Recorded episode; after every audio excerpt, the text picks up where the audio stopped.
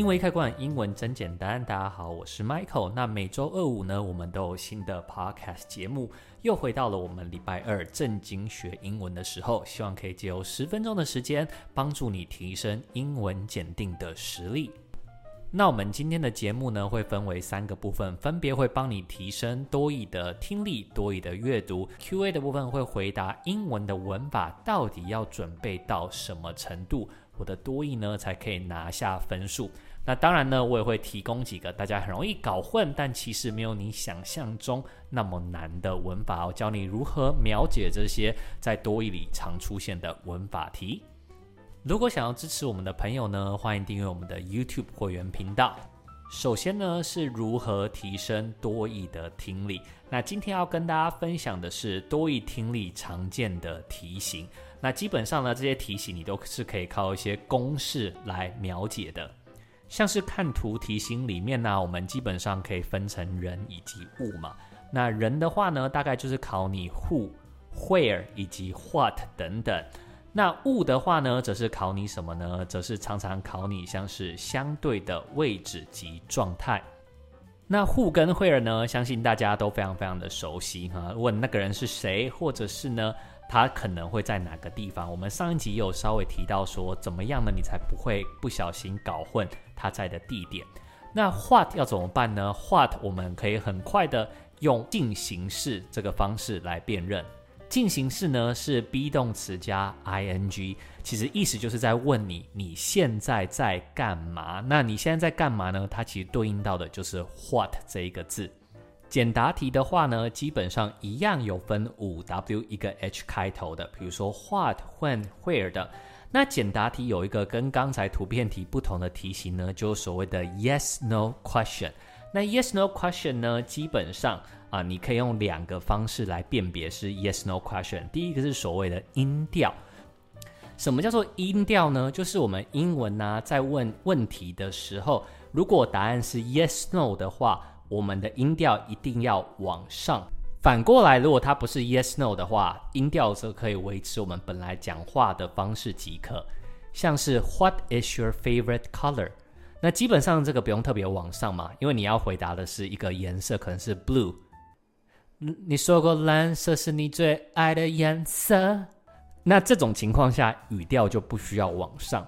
但是呢，如果是 yes no question 的话，它的音调一定是往上的哦。例如说，Are you happy? Yes, I'm happy. No, I'm not. 那除了用 be 动词问之外，这里还有一个小小的陷阱提醒大家，就是它还会用 do, does 或者是 would 来问。For example, Do you want to go to Mary's wedding? 那会往上，你要不要去参加 Mary 的婚礼呢？呃，呃，要或是不要嘛，对不对？或是他也会用 would 来问，For example, Would you book the flight for me？ 你要不要帮我来订机票？这些呢，虽然说它不是用 be 动词开头的，但是呢，这种 do、does、would 也常常呢会拿来用什么呢？也常常会拿来问你 yes no question。接下来呢，我们就要来看一下如何进步我们的多义阅读的部分。那今天的 Q&A 既然是要讲文法嘛，所以呢，我们就来讲一下。多义的文法大概占了总比重是多少呢？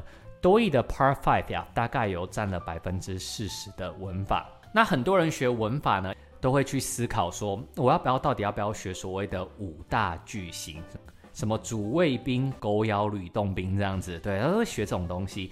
那这种东西到底是不是必要的呢？其实我告诉你哦，只要它的逻辑跟中文是一样的。那这些东西通通不用特别去记，通通不用特别去学，因为我们的母语都是中文嘛。如果它的逻辑跟中文是一样的，那你直接把它英翻中，你就不可能有不会的地方啦。例如说，我给他一支笔，就是 I gave him a pen，I 就是主词嘛，gave 就是动词嘛，him 就是受词嘛，a pen 就是受词补语嘛。啊，那你会这些东西干嘛？没有用啊。啊，因为中文也是这样说啊，我给他一支笔。所以只要跟中文的逻辑是一样的东西，通通不用去记啊，这种记就是浪费时间。那有什么地方呢要去特别去记得啦？我自己觉得有三大区块。第一个呢是所谓的时态语态，因为呢我们中文里面相对比较没有那么强调时态跟语态，啊，主动跟被动都没有那么强调。再来呢，就是词性变化，因为我们的中文呢，常常我们的一个字就可以同时当做动词、名词啊，全部都可以用。对，所以我们对词性的敏感度相对没有那么高。那最后呢，就是怎么样？就是所谓的意混淆嘛。意混淆呢，就有可能你的意思搞不清楚的字，对不对？你的介系词搞不清楚的字，那这个呢都非常非常的多。那刚好呢，多益考试呢就非常着重这三个区块的文法，像是多益一定会有所谓的时态语态题，它一定会让你选时态，也会让你选语态。词性变化更不用说嘛，你光看选项就知道啊，它就是在考你词性变化的。那这边呢，我有帮大家整理了一些时态语态题，大家呢都可以去我们的节目介绍里面索取 PDF 档案。那最后呢，是我们的 Q&A 环节。那基本上我们已经回答了一半了嘛，就是到底文法要准备哪一些，哪一些是重点。那刚才有提到一个所谓的叫做易混淆文法。那今天呢，我们就来稍微讲三个你很容易混淆的文法吧。那然后帮你马上厘清它们之间的差别。Fewer 跟 less 呢，中文都叫做比较少嘛，对不对？少得多。Fewer 跟 less 呢，这两个的差别在于呢，一个要接的是不可数名词，一个要接的是可数名词。那 fewer 后面要接的叫做可数名词，所以像是 fewer cars 比较少的车子用 fewer，因为 cars 是可以数的。那像是水呢，water 这种液体是不可以数嘛，所以当然要说讲什么，要用的叫做 less。Water。接下来呢，还要告诉大家一个判断 fewer 跟 less 非常好的窍门啊。这个呢是除了可数不可数之外，可以秒帮你删掉 fewer 的。那这个关键就叫做形容词，因为 less 呢，它其实有跟一个字是一组的，这个字叫做 more。那 more 跟 less 都可以拿来修饰形容词，比较帅就叫做 more handsome。没有那么帅，就叫做 less handsome。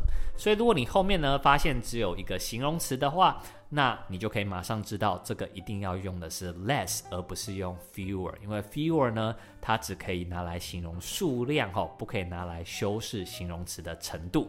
好，那再来呢是 there is、there are，以及呢 somebody have、somebody has。国中呢老师通常都是跟你说，如果是人放在前面，只能用 have 跟 has。那东西呢？啊、呃，则是用 there is, there are，这个对一半啦，就像很多数学题一样吼，老师国中都只会教你半套，那到了你长大的时候呢，你才会体验到全套。have 本身就叫做拥有什么嘛，所以当你搞不清楚的时候呢，直接把它翻成拥有，你就知道了。The hotel has a swimming pool。这个饭店呢，拥有一个游泳池，诶，这其实也是通的哦。所以 the hotel has a swimming pool，这个是对的哦，这是完全没有问题的。反过来呢，你就不可以说 the table has a book，你要说的是 there is a book on the table。为什么呢？因为桌子不可能拥有书本嘛，对不对？所以绝对要用的是 there is a book on the table。那最后呢，要教大家 who 或者是 whom。其实，在有的情况之下呢，who 跟 whom 是没有对错的哦，两个都可以选的。但讨厌的是，往往呢，我们考试都是所谓的单选题嘛，所以你要选择一个最正确的。那你要怎么知道什么情况下谁最正确呢？我们只要判断要不要用 whom 就好了。如果要用 whom 的话呢，一定要原本可以换成 him 或者是 her 或者是 them 这一种才可以。例如呢，我们看到一个 for 后面一个空格，那你就可以去想。For 后面是加 him、her 或是 them，这个对不对？没错，for him、for her，呃，for them，对啊，那这这个是很常见的啊，广告里也都常常听到嘛。这个时候呢，你就要选的叫做 whom，叫 W H O M。那我在 YouTube 里面也做了一个完整的易混淆文法，里面呢都有实际上来解一些题目给大家看。有兴趣的话呢，就请你帮我去 YouTube 搜寻英文易开关吧。如果你觉得呢，今天的内容有帮到你的话呢，欢迎帮我们留一个五星评论。